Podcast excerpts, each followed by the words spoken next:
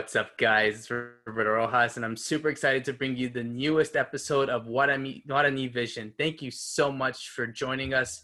Uh, we got a lot to talk about in this, our second episode. And, you know, certainly there's a lot that's going on in the world of football, a lot of things going on in Paraguay specifically, be it in the country, be it abroad, and everything along those lines. So we'll get straight into it real quick. Fede, let's go to you first and to see what's going on obviously some big news just happened, you know, a couple hours ago uh, with the list of uh, call-ups for Paraguay's upcoming World Cup qualifiers against Peru and Venezuela. Uh, a lot of names coming out from Eduardo Berizzo. So go ahead and, and talk about that. Hi guys. Hi Roberto. Hi Maria. Hi Ralph. Well, first of all, I got my Albirroja here and we're ready for the qualifications. Yeah, yeah, it's, it's time to take it out. It's time to put it on because it's right around the corner. First of all, I want to say, uh, I want to give a big shout out to everybody that's given their feedback uh, from the first episode. It's, I've been overwhelmed really about a, uh, a lot of people writing to us, uh, giving us their thoughts. So, so we're really happy about that, about, about hearing what you guys think about the, this new podcast, this new show, uh, Guarani Vision, that's going to get even better as, as the episodes go by. And we got a lot of things to talk about today, mainly this team, the national team, because it's confirmed. I didn't want to put the Albirroja on last last week because I didn't want to get too caught up in the emotion. You know, we're journalists, but this is the only team we can actually root for, right? Well, Roberto has another thing, but this is the only team we can actually root for, and and there's a lot of there's a lot of people waiting for that. There's a lot of people waiting for their national team to play. We were waiting for that to happen already in this month in September. We're waiting now on October thankfully it's been confirmed because we we were really scared about what we were hearing from asia we were really scared when we when we heard concacaf got suspended also got postponed actually for next year for 2021 so we were here waiting i didn't i'm telling you the truth i didn't really want to get my uh, expectations really up but now I got the Albirroja ready. Now Berizzo has his list ready, and we really need to talk about that. 37 players were reserved. I think that's the right term because they're not really called up. we just let the FIFA know that we got these 37 players around the world and they need to wait for that final call. Uh, we can only put 23 uh, on the list for every match, and we'll see eventually uh, out of those 37 players who gets cut off for these first two games against Peru and then Venezuela in Merida, a long road to, to Venezuela. I was talking to Justo Villar today, and he said it's going to be a long uh, trip to Venezuela. We go there by plane, and then we need to take a bus about three, four hours uh, through from Caracas to Merida. It's a long trip, so we'll see how Berizzo handles that. I, I, said it last week. Maybe maybe picking two different teams. Well, there's some new players also on this list. We talked about some of them uh, on the first episode. Uh, I'm happy that Gaston Gimenez. We we nailed it on that one. Uh, he's there the, the player from Chicago Fire. He's I, I think uh, even reading some of the some of the of the fans, uh, the response to this list. Uh, I think that's the name that surprised everybody. I don't. I think a lot of people weren't waiting for that name now, but he's there. There's also uh, young players like Erik Lopez that just went to Atlanta United. I think he hasn't played in Atlanta yet, but he is on this list. He's the youngest with uh, with barely 18 years old. So there's some players. There's some fresh fresh blood. Uh, there's good players that have just made their way to Europe, like we said last week. Andres Cubas, uh, Piris da Motta that just left also Brazil. He's he's now going to play in Europe. Uh, we got a lot of cases like that. We got Adam Bareiro. This is a first for him. Also, he's a young striker, just left Argentina, just left San Lorenzo. Uh, he's he's going to play now. He's already playing. He actually made a goal already in the Turkish league. So I'm really excited about some of these names. Even on defense, we got some new names. Uh, Omar Alderete, he had a great season. Uh, also with Basel, I think Ralph talked about him last week. Gustavo Velasquez, some players from the Mexican League. There's three from one same team from Jaguares Football Club. Uh, I'm talking about Gustavo Velasquez. I'm talking about William Mendieta. Lezcano uh, is already a, a player that's, that's there uh, waiting for his chance to be the, the, the striker to, to, to have that spot only for him. But but there's other players that are that have caught my attention. Blas Armoa. There's really some names that, that we haven't seen lately uh, that, that, that put me up there. Uh, the expectation uh, just to see them, just to see what they can bring to the to the team, what what their role is really to be uh, in this road that's really long. Like I said last week, also, you know, I, I think Berizzo has that in his mind. That's why he's calling some youngsters. There's a Copa America next year also. Maybe they'll have more minutes there. We'll, we'll see really if any of these new names are, are called up for these two matches. I think that's going to be the big news uh, in about a week or, or, so for what for what I was talking with Justo Villar, the, the manager, uh, also working closely with Berizzo. Uh, he told me that in about a week or maybe 10 days, they'll cut this list and they'll add the players also from the local tournament from here from Paraguay. There was only one goalkeeper. They should they should call about three more. So this list needs to be completed. 37 for now, but it should be around 45, maybe even close to 50. There's no limit for, for, for, from what uh, Justo Villar told me uh, uh on this pre-list, uh, on this reserve list, and they need to cut it eventually so we know what what to expect uh, on, on the on the next matches that are coming up. No, it's certainly going to be a very interesting uh, scenario with everything that's going on. I think we do see some great names that obviously we're familiar of. Um, I think it shows that Berizzo, I remember listening to a seminar he did that he has a player pool of 150 players from all around the world, not just in in certain different leagues, but also including Paraguay. So certainly there is talent that is out there. Um, you know, Ralph, going to you uh, uh, quickly on all this. I mean, you know, what are your impressions, uh, quick impressions of the of the list, and you know, any surprises, and you know, even if we have to say, who do you think does stay on this list if you had to choose? It's a huge list. So I mean, in terms of surprises that people left out, there's none because pretty much everybody we, we expected he could pull up are in there. Um, I think some of the players that, that surprised me more are some of the older guys that we thought, you know, maybe maybe they played their way out of contention. I don't know, like a, a Perez or maybe a. Um, also, uh, Santander has been called up. And these are players that he's already tried and you thought, okay, maybe Berizzo is thinking is thinking of the new blood, some of the players that is talking about, but he's also called up these guys.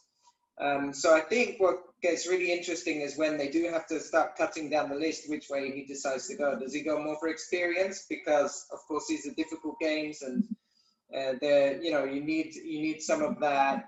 We say maña in Spanish, but you know that you need some of that that knowledge to be able to play these games or does he want to go for the newer players that, that he thinks can make an impression? Another really interesting thing is a lot of these players haven't played recently because of because of the pandemic or because of injuries. There's a lot of players in here that, that I haven't seen play recently. I mean, you have you have Robert Rojas uh, at River. Uh, River played their first game in six months last night, which which uh, we'll talk more about Libertadores, but they were one of those teams from Argentina that returned. Um, players like Piris da Motta, I mean, he hasn't played for, for a long time. Um, so it's going to be interesting to see because, uh, you know, can he trust some of these players that don't have that much rhythm, let's say, and haven't been playing in the last couple of months? But I think it's very, it's, it's exciting. And I think it was nice for everybody to see this huge list and think of, wow, that's all the talent that we do have that we're able to take to the, to the qualifiers. You know, Ralph, Roberto, I, I think uh, there's a message behind this list also from Berizzo's side. You know, uh, I think it's an uh, it's an alarm for the young players like like Eddie Lopez, like that's not playing. I, I think he wasn't waiting for to be on this list particularly. Blas Armoa, he, he left Paraguay playing for for Luqueño. He he he never got called up. They they've done the the, the trail from from being uh, on the young teams of, of the nationals, but but I think mainly it's it's an alarm. It's hey guys, you're you're on the radar. We're following you. Eventually, you're gonna get a call up. I, I think that's the message behind this long list. Obviously, they have to present a long list due to the pandemic, but there's a message behind it all.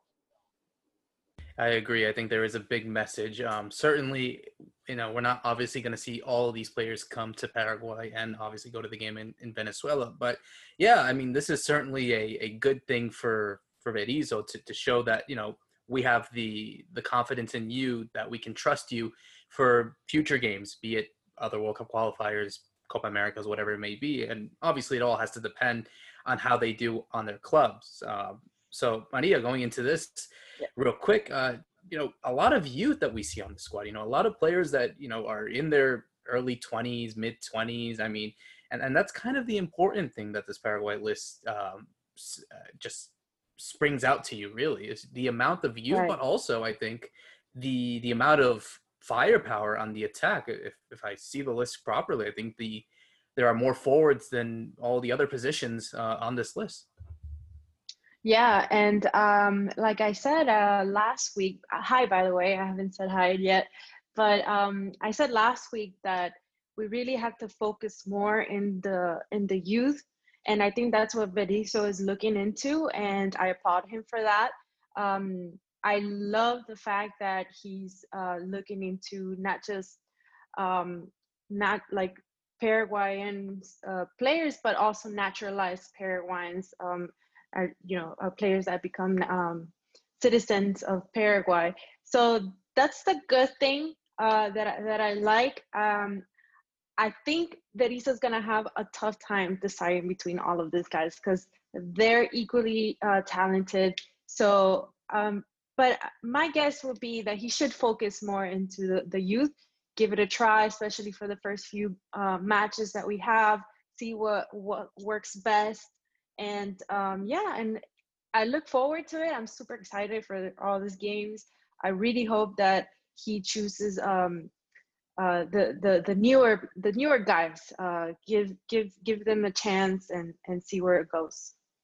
Absolutely. I mean, we're almost we're literally 20 days away from that first game against against Peru, and certainly all the expectations are starting to come up for for Paraguay fans. You know how it is, the famous uh, feeling that when when it's game time and it's the actual game day, it's like people are excited to see the the national team back. So obviously, this is going to be something that we'll be following for quite some time, but we'll, we'll just see how it goes. But certainly, let's go into what's been going on in Paraguay and go to you, Ralph, about everything that's been going on with the new leaders, um, the new leaders in, in Cerro Porteño, certainly very, very close to the finish line to win the league title, something that was perhaps unthinkable a couple months ago. They turned it around and and are right there. You know, they need one more game to to be champions and obviously secure that title for for Chiqui Arce, um, obviously who was a, a manager at Cerro Porteño and has done very well uh, in the past as well. You know, talk about what's been going on and how did they do it? How did they turn it around so quickly in such a short amount of time? Sure, it's well, it's it's historic, but it's almost history repeats itself at the same time. And by the way, I'm also getting excited for this weekend. If You can see that, Betty. I'm English, so I get to choose my team here. I don't get in trouble. Um, love it, love it. but yeah, the, the, this Cerro Porteño, I mean, they're a team that's really benefited from the break because Chiqui Arce came back. He took over in January. They had a, a pretty rocky start, um, not doing particularly well in the league. They got knocked out in the qualifying for the uh, for the Libertadores, and it was in a position where maybe around February you could have thought that the Chiqui Arce doesn't even last the whole season. Then comes the pandemic, and after the break, they started stringing together a, a few results they weren't playing. I wouldn't say they were playing amazing football, but they were playing the kind of winning football.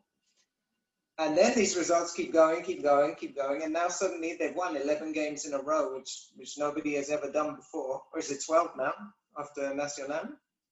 Are we, we're 11 or 12. I mean, they're not stopping. Um, and what you've seen is, I mean, Arce has done exactly the same thing he did back in 2013 when he actually won the league unbeaten uh, with, with Cerro Porteño, which is they started badly. They got knocked out of the, the tournament at that time, the international tournament, which was the Sudamericana in that, in that case. But then they got the confidence, they built up, they built up, and they got unbeaten and they won the league. And they're on this kind of run again where they have that feeling of invincibility Chiqui has this great knack of motivating players, but also getting the best out of young players. So he's brought in people like uh, like uh, Duarte, the, the central defender, who's 20 years old, but's been amazing. Cerro have one of the best defenses in the league. Um, then he's used his, his veterans like uh, Churin, who was actually top scorer the last time Cerro won the won the league, which is going back to 2017. Um, and he's got players like they signed Claudio Aquino, who was at uh, Guarani, who's been playing really well for, for, these last few games. He scored the penalty this uh, this midweek. They gave them a hard fought 1 0 win over, over Nacional. They have young players like Villasanti, who's actually he's captain, even though he's a uh, he's very young.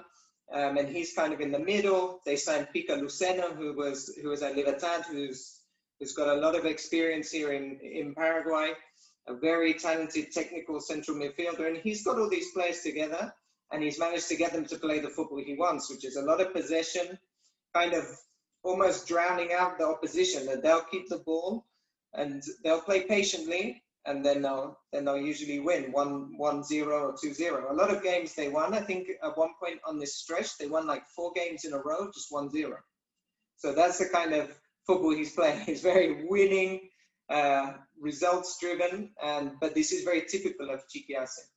Um, and it's a good moment for Paraguay in the sense that you had Olimpia win the last four titles. That was all under Garnero, who's from Argentina. You've had previously the last uh, coach to win Cerro Porteño was Leonel Alvarez, who's from Colombia. Uh, before them, the, in Libertad, it was uh, Jubero, who's Spanish, who won the league. So this is actually the first Paraguayan coach who's who's set to win the local league since uh, Tiburon Torres, who who won it back with um, back I don't know when now 2015 I guess. So it's been like five years since since you've had a Paraguayan win the league. And remember, for those people that are watching that aren't so familiar, five years is actually ten seasons because they play two seasons per per year. You play the Apertura, which would usually have finished by now, but this is the one we're finishing now, and then the Clausura, which is the last short tournament of the year. But yeah, I think it's been it's been very exciting. I know you're a you're a fan too, Roberto. So you you can tell me if if uh, I've missed out any of the players that have been starring so far. No, I think it's been. I mean, I, I agree. I mean, I'm, I'm very happy to see them finally win the league uh, after quite some time. Um, I, I, agree. I, I, think this side really, you know, many people thought, and, and obviously, I think as all of us know, for Cerro fans, you know, obviously want to do well and win the league as well. But obviously, they were in the Copa Libertadores. They got bounced out really early against uh, Barcelona de Guayaquil, and and I think um, that helped them. I think that helped them. And I remember, I think Churin was giving an interview where he was on the on the verge of tears after that elimination, saying that you know we have to do better. Like we absolutely have to to um, show our faces and and absolutely do what we need to do in in other competitions. And certainly a pandemic probably helped them in another way, but it, it helped them find them find that that identity that they needed. I mean, you know, 11 straight is is incredible for Paraguayan football, and and obviously, I think it, it, gives a bit of redemption to Chiqui Arce. You know, I think a, a, manager that had gotten a lot of stick in the past. I mean, obviously, we know what he's done at club level for for various uh, teams as a coach, but you know, obviously, had two stints on the national team that didn't do well uh, obviously was the coach uh, when they got eliminated in the last day, game against Venezuela to not make the World Cup in 2018. So yeah, this has been quite a, a, a good story, you would say, for Cerro Porteño. And you know, like you said, Ralph, I think there's a lot of interesting players that are coming out as well. Some players who perhaps could be on that list uh, by Berizzo in, in a couple days. So we just have to wait and see what happens. I mean, Fede, you know, you're based over there in Paraguay. You know, how's the vibe been over there uh, with possibly Cerro Porteño just close to winning their um, their league title. Yeah, this can't slip from their hands. I believe you know they got it right there. The streak, it's amazing. It's a it's a historical streak. Uh, I think nobody was waiting for this on on Cerro Porteño, but we know Chiqui Arce's work. He's shown it before, like you said it on Rubio Ñu. He did it with Olimpia. He had already done it with Cerro Porteño. They didn't back him up uh, in that time when he was in Cerro Porteño. That's why he left. He he, he didn't get everything he wanted in the club. He he they didn't hear him as much as I believe they're hearing him now. Uh, it was a really bad year for, for Cerro Porteño. They were talking more about uh, getting the Zapag out of uh, out of their chair. Uh, he they, kind of tired of, of this president of these two presidents actually because the, the, the they're brothers and now it's the, the second brother uh, having his his his time on the throne but uh, they were talking more about that. You know, the fans were talking about more of a change in the club than the actual team, than the actual football, than the actual game. And Chiqui Arce, I think, gave them that back. You know, some identity, uh, um, this, and the winning streak, uh, the confidence. Uh, you know, like Ralph said uh, on the on the games, they've shown this this this very calm way of of, of, being on, on the on the games. They, they've gotten the, the, the matches out uh, mainly with there was a lot of games just one zero uh, they, they, didn't have so much uh, but but they but they did they've done the job and they've gotten through and I and I think they're right there you know uh, we'll, we'll see what the next step is for this team because they have a young team uh, but but but I, I think uh, everything needs to go to to to Chiqui Arce. He's done a great job. The, and the, the, he's got healthy players. One of the biggest issues for this Cerro Porteño last year is that every week, every game, they had a new injured player. They, they had to wait two three games, even months for some players. Some are just coming back now, uh, but they have to, but they have to wait their, their, their space. They have to wait for their spot because the the, the, the guys that are playing, they, they've taken advantage of that and and they're on their way to a, to another championship maybe when somebody sees this they're already champions because they really deserve it and and i believe nobody has been up there Libertad had everything uh, to, to come back from this pandemic and be champions. Olimpia had everything. He they had the matches directly with, with Guarani. They had the match directly with, with the Super Clásico with, with Cerro Porteño. They, they couldn't do it. And, and Cerro Porteño has done everything that nobody else did win so much games it's just been enough for them and they're right there. They have a i believe they have one hand on the on, on that trophy already. I just wanted to to ask you guys um either of you guys uh you speak of Chiqui uh arce what do you think it made it like why do you think he succeeded with cerro so much uh, and not with with the national team? What what was something that he did different that that maybe Berizzo can look into and, and, and maybe not repeat the mistakes that, that, that did. I don't know who wants to respond to that, but. I think one of the, I, I interviewed when he took the job the first time for the national team.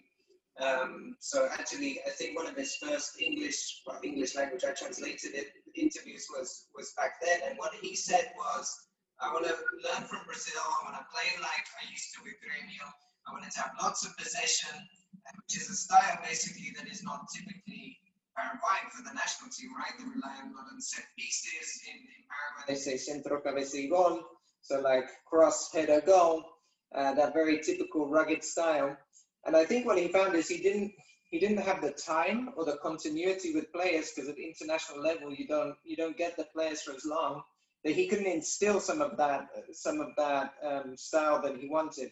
And what I always remember with with the Paraguay of Chiqui Arce that, that comes to mind is it was in transition when they lost the ball, they were so disorganized. And never, that killed them. I remember one game against Peru was uh, when Peru won like 4-1 and Gareca's team were just like bang, bang in transitions. And you can think that stability, that defensive stability he didn't have because he didn't have continuity. And that's what he got, he gets with the clubs. That's, that's at least my opinion. I don't know what, what the other guys think. I'll, I'll go. No, I, I agree. I think um, you know you you bring up a good point, Ralph. I think when you're a club coach and when you're a manager at a national team, it's a completely different game. Even I mean, look at Berizzo. I mean, obviously he was a coach at uh, in Argentina and Chile and Spain, and now this is his first ever national team job. And and certainly, I think a lot of expectations are given. And and yeah, I, I think when you don't have those amount of players for for a long time, um, as opposed to a day by day as a club coach, it, it varies, and and I, I, think pressure obviously gives uh, a bit of of a disadvantage for him. I think obviously when you're the coach of a national team, it's completely different than coaching Olimpia or Cerro or wherever it may be. So that that, that that's probably why it's acted a bit differently. I mean.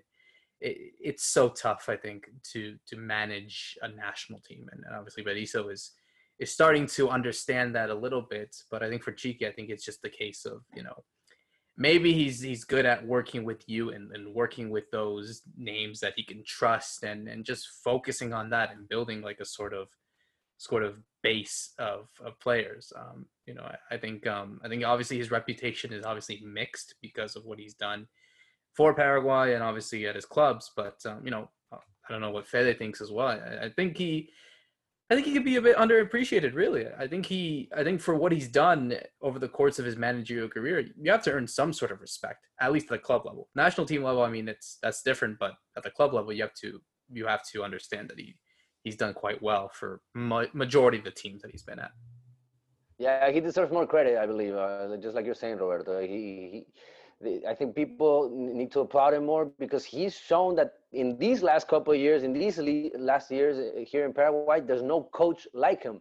Uh, in titles, Paraguayans, at least, uh, Ralph was talking about Garnero, what he's done with Olimpia. He unstoppable, uh, winning and winning championships lately. Somebody had to stop him, and I think there was nobody else but Chiqui Arce. Really, uh, Cerro Porteño needed to bring him back because he was the last successful uh, coach. Uh, things didn't go good, well with with with that Colombian Alvarez. Uh, after he was champion, there was there was a fire back with the with, with the president, with Zapag. That's that's the only reason that, that he didn't stay. Some, something similar happened with Chiqui Arce after he was champion also with Cerro Porteño. That's why I was talking about about that, about hearing uh, Chiqui Arce's advice, about about listening to one of the best coaches I think Paraguay has. And uh, national team wise, uh, I think he just he, he he just didn't get it. He was so close, you know. He he was so close to to, to going to the, World Cup. He would have been a hero.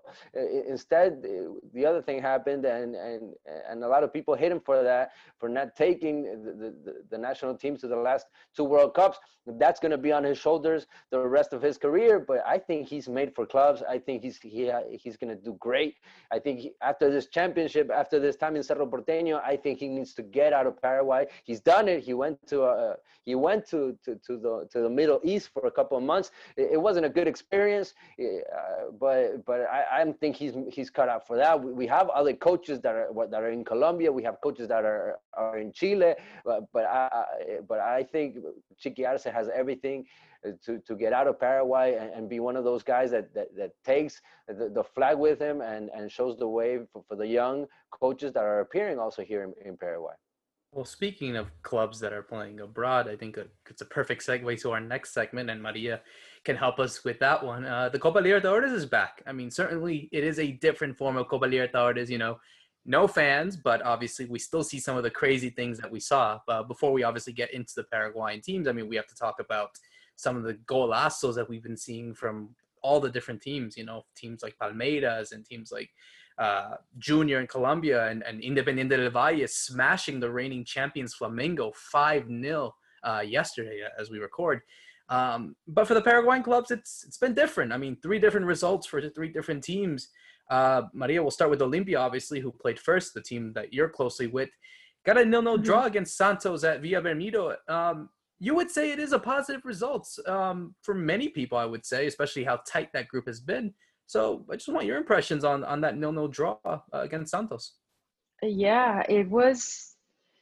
Um, it was a tough one. I think they did the best they could, um, especially getting a point away from from home um, against this great team like Santos. Uh, they started very well. They started very organized. Uh, they played a very attacking football. Uh, unfortunately, Roque was subbed out. He was injured but I don't think he was missed too much. I think um, you know I, he was actually uh, subbed by uh, Pita, so you know I think that was uh, his great chance for him to show what he actually has, and he showed well. He had a couple of uh, chances, and uh, you know I just wish they would have kept that momentum right after the second uh, the second half but I, overall, I believe they they did well. Um, I think uh, sitting in second in, in the second place of this group, uh, it is is not a bad thing. They're still gonna go through, but they have to put more effort into their next game so that they can actually uh, get to the next stage of the Copa Libertadores. But overall, I thought they were great. Um, like I said, I just wish they would have kept their their momentum and and their push to get at least a goal and get some goal difference later on that could maybe hurt them in the long run. Well, certainly they have one more game that probably might be the most vital one if they do want to qualify. It's against their direct rival, Defensa Justicia, who had won 3 0 over Delfín the other day. Um, you know, would you say that you feel confident in Olimpia getting the result needed to qualify to the next stage? Like I said, I I, I think them sitting in, in in second place is pretty good. Uh, Delfín, I believe, is in fourth place right now. Um, so I think they're they're they're good. And and if Roque eh, comes back, I'm not sure how his injury is right now. But if he comes back and and he does like what he he's been doing, they could have a chance. But again, Pita's there. Um, and their defense as well has been uh, tremendous. Uh, a bunch of saves from from the from the goalkeeper as well, which helped them a lot. And um, yeah, I'm, I'm I'm confident. Roberto, keep in mind that there was a change in the goalkeeper position. Aguilar lost his place after that, that match against Cerro Porteño, the Super Clásico, where he where he had a lot of where he had he had to work a lot and he was and he was kind of criticized also for, for, for some for some plays. He hasn't played up to the standards. He's a national team player, but he lost his spot to Azcona. Azcona is, is a player, I believe, a goalkeeper made also for Copa Libertadores. He's he's had a great run uh, previously with Independiente del Valle, uh, playing this cup uh, also. But we'll have to see what happens with Olimpia. There's there's rumors that this that, that this squad is gonna be. There's a lot of players that are gonna come out of the squad. There's already one of them. Budes is out of this team. They've already told them you're not gonna play anymore for for us and a lot of people are talking about how old this squad is. You, you look at the ages of the guys, and you don't find a lot of young players. And you see what the Copa Libertadores is offering, and it's a fast game, it's an athletic game, and I don't know if Olimpia has that. So there's a lot of criticism also to, to Olimpia and the effects of the pandemic, right? Olimpia is one of the teams here in Paraguay that invest the most to have a great squad, and they're, they're losing a lot of money this year with people not going to their games, with people not buying their jerseys. They're, they're kind of feeling that financial issue now. So, so uh, we'll see what happens with the squad if they if they start losing players. That, that could affect their game also. Definitely, I think it's um, very important to obviously recognize Olimpia for how good they've been, and you know I think losing that lead in the league also kind of helped as well. And you know I think they're all trying to focus on what's going on uh, in the Copa Libertadores. So obviously now must wins for for them in their next game. Uh, Libertad going into Libertad, a lot of controversy uh, before this game, uh, as we know their rival Boca Juniors uh, came to the country to to play, despite having a lot of players who had tested positive for COVID nineteen. Um, and eventually, Conmebol and the Paraguayan government allowed them to come in because of recent uh, negative tests. So, you know, Maria, going into this real quick, 2 0 loss mm-hmm. for, for the Libertad, their first loss at the group. But I, I think, you know, obviously winning the first two against Independiente Medellin and then against Caracas, you know, obviously Caracas is their next rival. I think they're still mm-hmm. also in a good position to qualify. And, and certainly that game against uh, the Venezuelans will probably be the, be the one that could secure them uh, into the next uh, stage of the Copa Libertadores. Yeah, I, I think so too. At uh, Caracas, I'm not sure. I haven't followed them too much, but I I have confidence too that that the, they'll get the job done. But I just wish they would have won the, or at least tied this game with Boca because all that drama, and then to to go ahead and lose at home, you know, uh, uh, against them. But what can you do? It's Boca Juniors. You know, they're they're one of the biggest clubs in the world right now so um, I thought it was a little messy. Their their football was a little messy. Um, I didn't see a lot of effort coming, uh, not a lot of chances. It was very um, everywhere, very disorganized. Um, Tito Villalba um, was was there. I he put a little bit of effort, a little bit. I see you, Fede, but um, he had a couple of chances that I thought could have could have made uh, better, but he did end up just fading into the background and and, and not putting uh, all, all, all that he could have put. Um, Tacuara also just mm, you know I, I want to say a C a C minus in, in in my report. Um, so, um, but other than that, uh, like you said, sitting uh, uh, also in the second place of of the group gives them a a, a good advantage, and um, maybe they'll get through. Well, for sure they'll get through against uh, Caracas.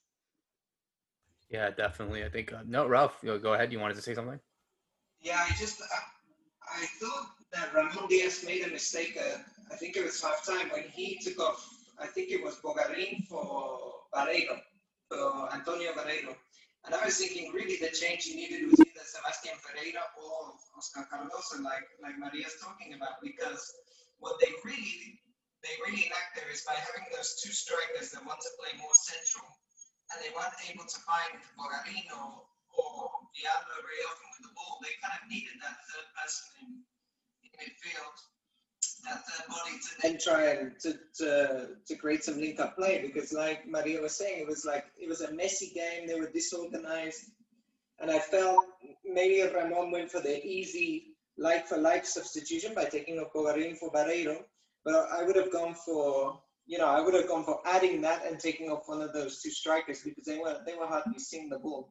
And it was a real shame for Sebastian Ferreira, who's who for me is a very good striker, but he just he just wasn't seeing the ball.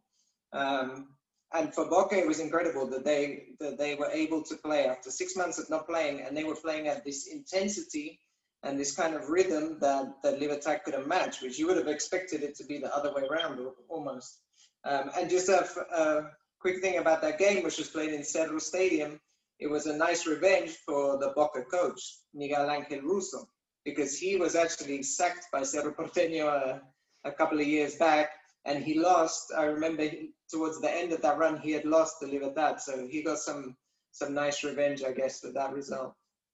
Definitely a dish served cold um, for Miguel Angel Russo to get that win. But I think we have to talk about the only positive uh, result for the Paraguayans, uh, and that's from Club Guarani. You know, playing at 10 p.m. I don't know why they would do such a game that late, but uh, it took a while. I mean, they, they were losing to Tigre uh, in the, early in the first half, but they've come back, winning 4-1 on the day uh, at the Defensor del Chaco. Great performance, I think, from uh, players that we had mentioned in last week's show, from Rodney Redes, who got the assist for the first goal, and from Cecilio Dominguez making his debut. You know, playing only I think 30 minutes or something like that, but ended up winning a penalty and, and scoring his penalty and, and helped Guarani get a, a 4-1 result, positive result for Guarani Maria and for them to, to that puts them in a good position to also qualify uh, to the next round.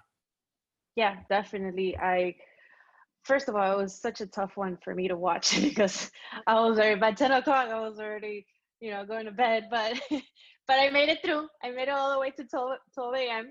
But um, it started off, I think, a little too slow. Um, they did hit a, a, little bit of a bump at the beginning with the with the Tigre goal uh, w- within the first ten minutes, and and I was like, oh, really? Oh, this is going to be another blowout. But they ended up doing the blowout with four goals. I loved the the the pace that they were that they were playing with. Um, Cecilio, he had a good performance. I I uh, I think for being his first with with Guarani and being subbed in. So I think he has a lot of potential. He uh, needs to get in shape. Yes, thank you, Fede. I was just about to make that point because I noticed that he is a little bit out of shape, and I think that's a little bit worrisome because considering the MLS um, standards that players have, I don't know if he should be getting more into fitness or if Guarani should put more into more of an effort to to condition him. And i don't know maybe that you can talk about it a little more but i i did i did see that and thank you for pointing that out. So. You know i heard gustavo costas on, on the uh, before the game uh, on the preview and he said cecilio can only do 30 25 minutes for now. He's not ready for 90 minutes. And we saw that but we also saw the, the talent. We also saw how intelligent he is with, with the ball on his feet. They put him when the when he we when he just got in the game. They, they put him on the left side, wide open, and he wasn't comfortable there. He he made a couple of changes on positions with Merlini, a, a very talented, creative player also, which I think they're going to be really good partners in, this team. Uh, with Redes, I think he can also do uh, good things, but but Cecilio needs to get in shape. He, he needs to hit the gym. He needs to start running. He, he needs to be the best Cecilio he can on these six months. Uh, really uh, make a statement out of this. Uh, leave something, uh, give something back to Guarani that, that that's going to be his house for the next six months, and he needs to live what Guarani a hundred percent for for what's coming for him for Austin FC that's waiting for him. I, I, I was I was looking last night also uh, during the game uh, the, the, feedback what everybody was talking about uh, from in, in Austin about him. They were following him. They, they wanted to see how how Cecilio's game was going to be, and Cecilio was called up to the challenge, and he showed what he's capable of. He, he they, they, they made a penalty on him. He made a lot of plays. He he, he hasn't played played or practiced with the, with these with his teammates a lot, but he showed uh, some capacity that that I think he, he this is just the start of him uh, as a Guarani player. And as Guarani advances, as Guarani moves forward on, on this competition in Copa Libertadores, I think we're going to see a Cecilio bringing more and more to this team. Definitely, and uh, and of course, you know, who's to say that he can't get called up to the national team? I mean, certainly he's already had his experience in the past, and hopefully that Berizzo understands that, you know, maybe he's not at, at his shape that maybe it'll make sense that he's not going to call him up, but you know, who's to say that maybe he gets an opportunity in, in November if he, if he continues his his fine form. So we'll, we'll definitely have to wait and see what occurs. Um, yeah, Ralph, you wanted to say something? Point about, about that they did this 4-1 win without Bobadilla. So that's a very good sign for them that one of the, the best strikers wasn't available and they still managed to score four goals. So I think they're looking very comfortable for, for qualifying for the next round. Definitely, definitely. And obviously, you know, I guess we'll go full circle and and and, and talk of our final segment. Obviously, we need to talk about the players that have been playing abroad in Paraguay, um, have already started playing uh, in their leagues. Uh, I think the ones that we have to mention firstly is what's going on in Europe. Uh, two players who started their seasons in the Premier League, Miguel Almiron at Newcastle um, United and Fabian Balbuena at West Ham United. Uh, Almiron obviously played the the game, the first game against uh, West Ham, obviously the team Balbuena plays for, wasn't the starter in the game, but came in within the last five minutes and gave an assist to the second goal, which obviously ended up winning 2 0. And then they headed off to play in the EFL Cup, where he was a starter and gave a, a great assist, I would say, on the first goal uh, for Newcastle. And, and, you know, I think that's important for him. I think it's important for him to to get that kind of form. I think we understand that he is, and we talked about it last week, where he is that that diamond that we have on the national team, the one that has to be the star player. And when he's doing performances like that, I think that brings a, a lot of confidence for for a lot of Paraguayan fans. I mean, Ralph, you know, with him and obviously Balbuena getting the the armband at uh, at West Ham, uh, you know, we, we mentioned that he's not really getting as much playing time, but you know, to see him getting the armband as well certainly shows that there's something that maybe David Moyes wants to do with him. Yeah, that's right. I thought it was it was very exciting to see Balbuena captain the, the side because we we were talking about this in what's in the WhatsApp group. I think uh, Antolin Alcaraz, when he was at Wigan, was probably the only other Paraguayan player that's been captain in, in England. Um, and it's I don't know, maybe it's a double-edged sword because in one sense it's saying, okay, you're the you're the best I have of the second group of players, maybe the reserves, because usually the the EFL Cup, the League Cup, uh, is kind of almost a, a, tournament for reserves and for for maybe the the younger players. Um, but it might be a signal to say, hey, I left you out against Newcastle, but I still have faith in you. Stick with it, and you'll be back in the team. Um, and I think Balbuena is a huge professional. I mean, uh, we saw him in, in Corinthians. He's he's really a, a, top player. He's he's a player you could really rely on in terms of mentality and having that professionalism to, to sit out some time on the bench but still be motivated and ready to come back. Um, so let's hope that this being captain of the of the cup team, let's say, um, can give him some some kind of minutes in in the Premier League. I just wanted to jump on on Miguel Almiron again because I, I did read that after the game, um, he uh, the the coach uh, Steve Bruce was questioned as to why did, did you leave uh, Miguel Almiron as a sub and, and not put him as the starter? And he actually uh, said that his strategy that was that he needed to find the players that were strong enough to go against uh, West Ham. Um, sorry, and and then you know he he he he wanted to try it out and test it out who will be uh, the best one, and then he saw that the the team was uh, struggling a little bit, and then he said, okay, it's now it's time for Almiron to go in, and he actually delivered. So I think it was a good strategy. I don't think that he's going to be left out um, like many people feared. So I, I I just think that that Steve Bruce shows that he's still confident in him, and and uh, that's a good sign because you need to have uh, your managers be confident in you and trust you. Steve Bruce needs to be thankful that Almiron didn't leave this club. He, he had everything to leave. They don't have they don't have a team for Almiron. Almiron is too much for Newcastle. We saw that all season last year, and they need to build a, a, team around him. I think Steve Bruce wanted to see how the team does without Almiron because we all, we already know what Almiron brings to Newcastle. I think he just wanted to see what happens if we don't have Almiron because every time Almiron is on the pitch, uh, Newcastle is a competitive team. Without Almiron, Newcastle is just a plain team, 13th in the last two seasons. And with Almiron, they, they they went a couple more more games last year, last season actually, but but they haven't they haven't gone up. They haven't taken that step forward uh, that that Miguel uh, wants, that his family also wants. Because because I've even heard an interview about Almiron's dad saying uh, we were expecting Newcastle to start building a huge team. We were expecting Newcastle to bring in more players, but Almiron for now is the star, and nobody even gets close to, to what he brings to the club. I'm, that's what I think, and that's that's leaving this jersey out of out of the discussion. Huh? Well, maybe maybe that's a chance for for Almiron to start looking into other other clubs and and having his agent, you know, telling telling him, hey, you know, Newcastle's not as good as I want it to be, and I think I've outgrown it. So, you know, maybe it's the chance now to move up.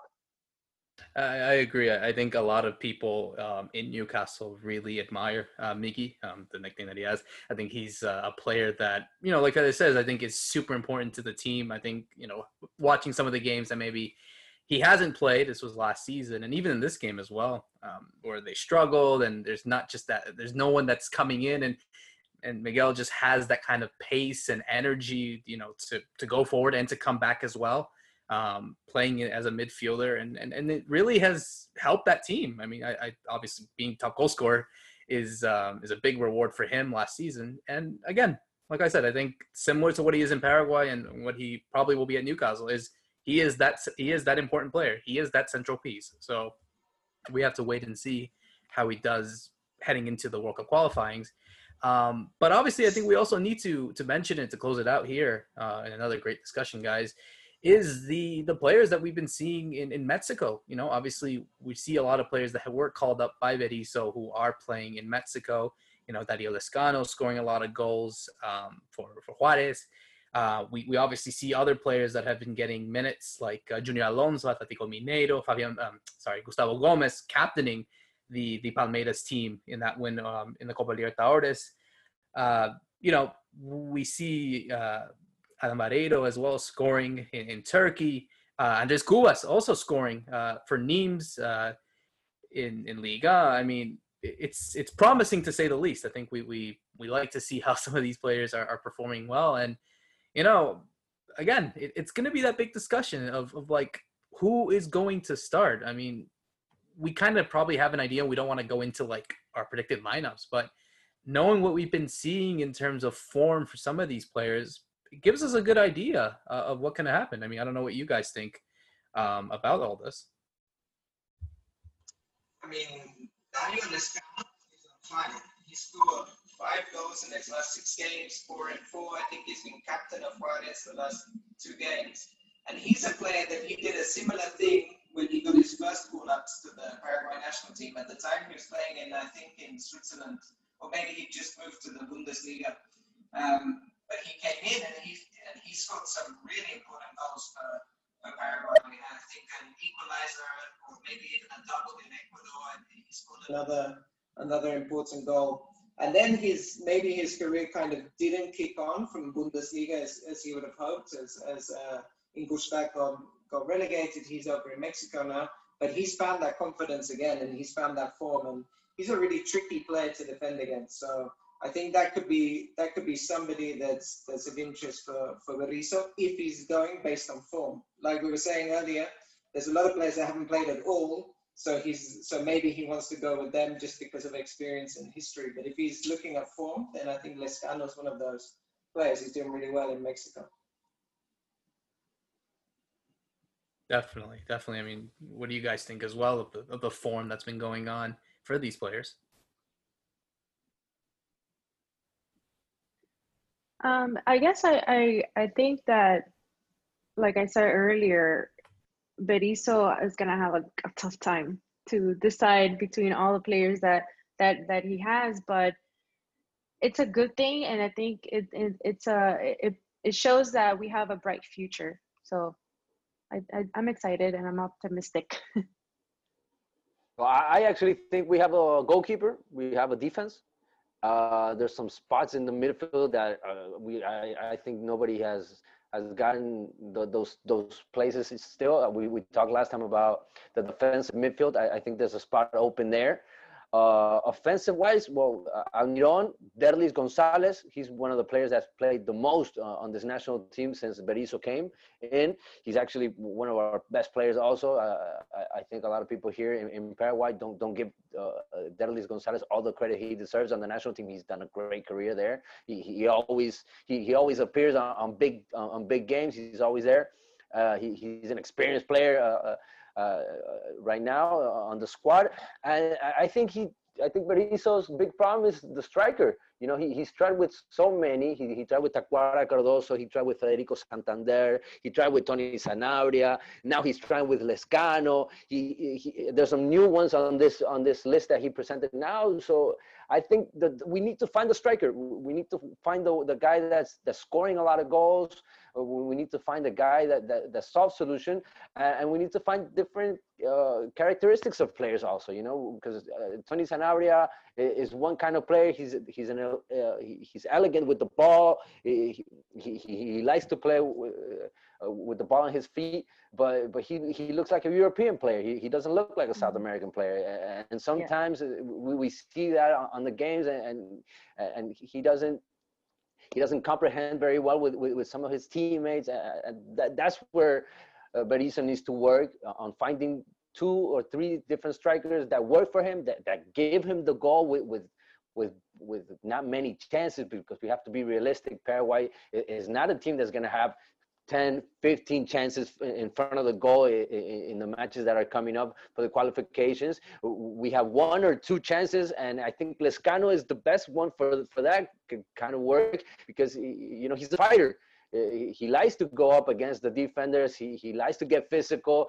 He likes to bounce around there, and, and that's how he makes his plays. That's how he he he, that's how he makes his his his goals. And but there's a lot. The, the, the list is long. You, you can go with Carlos Gonzalez also, that's making goals in Mexico. You can go with Luis Amarilla, uh, that, that's very young uh, and now it's in Minnesota. You can give the confidence to one of the young ones also. I, I think it's it's it's it's on Berizzo's mind. Uh, uh, what he's gonna do with the striker? If it's gonna be just one striker, if he's gonna play sometimes with two of them together, uh, that that's something we haven't seen also, and that I love to see. I'm I'm with Maria on that one. I love to see a, a national team that's more offensive. That, that, that on the players, on the names, it's already offensive when you when you see the list. Uh, hopefully, Berizzo, uh, now that he, now that he's worked some time with them, maybe he'll he'll take he'll take the risk sometime. I think obviously in the next three weeks we will obviously figure out what's been going on with all these players and yeah, I mean obviously we obviously have to talk about what's going on in Copa Libertadores and players abroad, but ultimately it's it's getting there. It's almost there, guys. I, I can't believe it. We're actually gonna almost talk about the World Cup qualifier starting. It, it it's it feels like so long. So obviously we're obviously gonna talk about this in future episodes. But uh, yeah, guys, thank you again for for joining us. Uh, obviously another great episode. Uh, obviously we have a lot to talk about within the next few weeks. So certainly be sure to to check it out that and check out what's going on there. Uh, before we we let you go, let's uh, ask, tell everyone where you can find us on social media. Obviously, also a little plug to make sure to like, subscribe, comment. Any sort of comments that we need is greatly appreciated. Follow us, of course, on Twitter at What Any Vision, where we'll obviously publish the shows. Uh, and without further ado, you know, guys, uh, we can call it call it a night. Uh, Ralph, firstly, where can people find you to to uh, talk about anything that's going on in the world? I mean, the Miami Heat are, are almost there. To the chagrin of me, uh, they're almost there to the NBA Finals. It's been a, yeah, it's been a good week for my teams at Cerro, Miami. Uh, but yeah, I'm, I'm on Twitter at, at Paraguay Ralph. I don't know if you can see it on the recording, but it's there. Uh, also on Instagram. And yeah, I mean, guys, ask us questions, things you'd like to hear about, topics we're not covering. Give us your opinions. We'll give you a shout out on here. I mean, we're, we're really interested to know what people are excited in. And, and thanks to everybody that listened or, or watched the first episode. We got some great feedback. So we're really happy to, to be keep doing this and keep bringing this content for you guys. Excellent stuff, Maria. I mean, I'm sure you like Bam Adebayo, but maybe I, I, I, hope the Celtics win that series. I, I, really want them to see them back. You've already seen your team won NBA championships. I haven't seen my team win in 12 years, so um, please give us a chance and, and win this, this series. but uh, Maria, where can people find you? I, uh, uh, Roberto, sorry, I think you're uh, telling the wrong person to to to have the Celtics win. I don't think it depends on me. But anyways, I uh, you you guys can find me on on Twitter at Ceci with two eyes Britos, and you know I'll talk in there everything about uh, all kinds of uh, sports, soccer, mainly now basketball because you know Miami Heat and uh, football, anything you guys, and and just you know let me know what you guys like, what uh, you don't like. Uh, we're here for you guys, and we're doing this for you guys so you can get more informed. And yeah, thanks for tuning in, and uh, see you next week. Good stuff. Fede, I want you to wear that shirt next week, man. I mean, you, are just going all simple with that gray shirt. No, we all had to wear the Paraguay shirt in the first episode. So you're up, man, next week. Where can people find I'm you social media? I'm slowing it down. I, I don't want to get too caught up in the emotions. Like I told you at the beginning, uh, I'm already thinking a lot, a lot about the two matches that are coming up. Plus Venezuela, I got them right here. I got them right here. They, they left us out of the last World Cup, so I'm thinking a lot about them. I want revenge. Peru also. Peru has as uh, you know they, they, they, they done whatever they want with us lately uh, so hopefully we'll get the matches done we'll talk about that on the next episode uh, since the national team is going to play very soon and like ralph said you, you guys can find us on, on social media my uh, account, Fede Gol Perez, Instagram, Twitter, and Roberto. To end it all, tell everybody where uh, on what platforms we're on because we're on podcasts, we're on YouTube. People can hear us uh, practically everywhere. Yeah, basically, they, they can hear us anywhere in the world. Um, hopefully in space. Um, I'm sure those guys want to definitely get some insight on Paraguayan soccer. But uh, yeah, also follow me at Roberto Rojas 97 on Twitter, where I'm talking about all of sports, not just soccer, and and hopefully I'll be able to talk about a Celtics win in in qualification to the final against the Nuggets because uh, I like I want I like the Lakers, but I like the Nuggets as well. I want to play them. It gives us a chance you don't want to, go win against it. LeBron. No, no, no, no, no, no, not this time. Um, but yeah, uh, of course, make sure to listen to us on Apple Podcasts, on Spotify, and obviously on YouTube, where we will upload this episode. Um, so again, for myself, Roberto Rojas, Maria Britos, Fede Perez, and Ralph Hanna, thank you so much. Speak to you soon.